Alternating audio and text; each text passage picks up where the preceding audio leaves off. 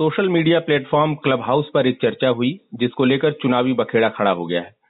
प्रशांत किशोर, जो इन दिनों तृणमूल कांग्रेस की चुनावी रणनीति संभाल रहे हैं, उन्होंने कुछ पत्रकारों के साथ बातचीत की क्लब हाउस पर।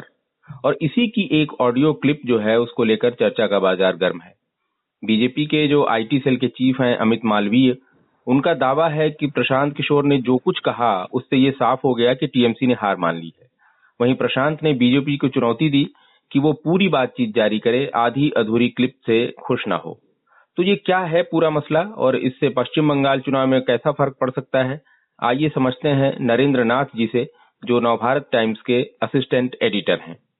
नरेंद्र जी, बीजेपी ने जो क्लिप जारी की, जिस क्लिप का हवाला दिया है, उसमें प्रशांत किशोर को ये कहते सुना गया कि प्रधानमंत्री नरेंद्र मोदी जो हैं, वो पश्चिम बंगाल में, वहाँ के मुख्यमंत्री ममता बनर्जी जितने ही लोकप्रिय हैं। और ऐसा क्या कहा उन्होंने जिसके हवाले से टीएमसी के हार मानने का दावा किया जाने लगा है? देखिए उसमें जो तीन चीज़ें जो प्रशांत किशोर ने कही जो जिसको बीजेपी ने बताया पहला कि पश्चिम बंगाल में नरेंद्र मोदी बहुत पॉपुलर हैं और जो सा, अभी सात साल का जो लगभग उनका जो टर्म रहा है उसके खिलाफ अभी तक कोई एंटी इनकम्बेंसी नहीं है।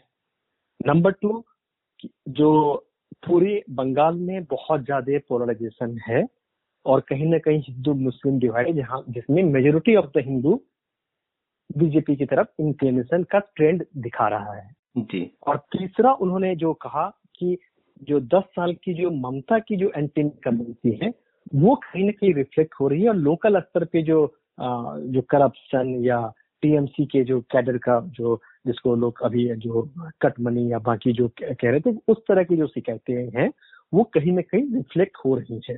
तो ये तीनों फैक्टर ऐसे हैं जिससे वहाँ बीजेपी का सर्ज हुआ है, जिसका पहला रिफ्लेक्शन 2019 लोकसभा चुनाव में दिखा था, जहाँ जिसमें अठारह सीटें जीती, मिली थी।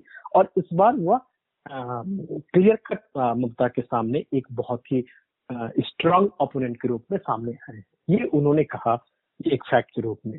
इसी जो उनके फैक्ट को कहीं ना कहीं बीजेपी ने एक एक्सेप्टेंस के रूप में पेश किया कि देखो कि जब क्योंकि आप जानते हैं कि प्रशांत किशोर ममता के रणनीतिकार, चुनावी रणनीतिकार हैं तो एक क्लोज एसोसिएशन उनका जो भी वाक्य हो गया, वो ममता के चुनावी रणनीति का पार्ट होगा। तो कहीं ना कहीं बीजेपी ने देखा कि देखो कि जब ममता के जो खुद चुनावी रणनीतिकार हैं वो इस तरह की बात कर रहे हैं। मतलब समझिए कि ये ममता का गेम ओवर है। जी, जी। लेकिन प्रशांत किशोर ने उसमें तो फिर और भी बातें की होंगी। ऐसी बातें आ रही हैं कि उन्होंने ये भी कहा कि ममता बनर्जी जो है वो वो ही जीतेंगी इन सारी चीज़ों के बावजूद।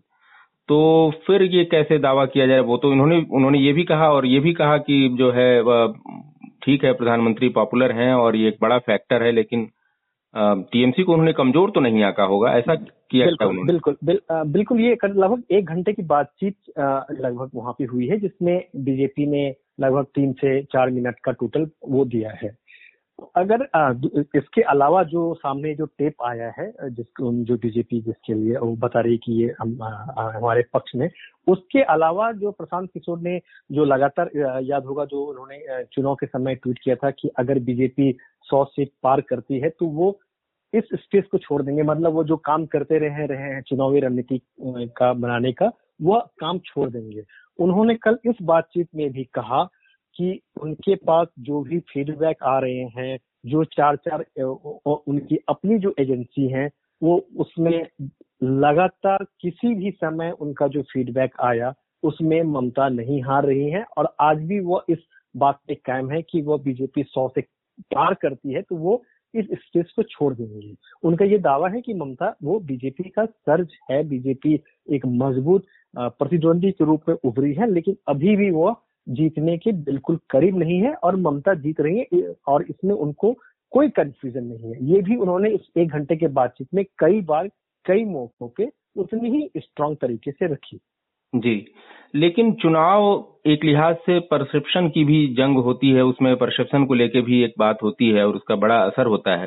तो ऐसा कहा जा रहा है कि एन चुनाव के बीच जो ये माने जाते हैं कि प्रशांत किशोर जो है, वो किशोर जो है, बड़े रणनीतिकार हैं, लेकिन एन चुनाव के बीच उन्होंने जो बात कही है तो परसेप्शन की जो लड़ाई है, उसमें क्या उन्होंने टीएमसी को पीछे धकेल दिया है? उन्होंने सेल्फ गोल कर लिया है? ऐसा ये आप कह सकते हैं कि जो आज जैसे चौथे चरण का चुनाव था उससे ठीक पहले कल देर रात में बातचीत हुई है तो एक परसेप्शन जो, जो कहते हैं कि election is all about the perception तो उसमें कहीं ना कहीं बीजेपी को मौका मिला ये बताने का कि देखो जब जैसे मैंने शुरू में कहा कि चूँकि वो प्रशांत किशोर ममता के एक प्रतिनिधि के रूप में अभी जाने जा रहे हैं और काम भी कर रहे हैं कि देखो ये ममता बनर्जी और टीएमसी ने हार स्वीकार कर ली और ये टेप सुनो।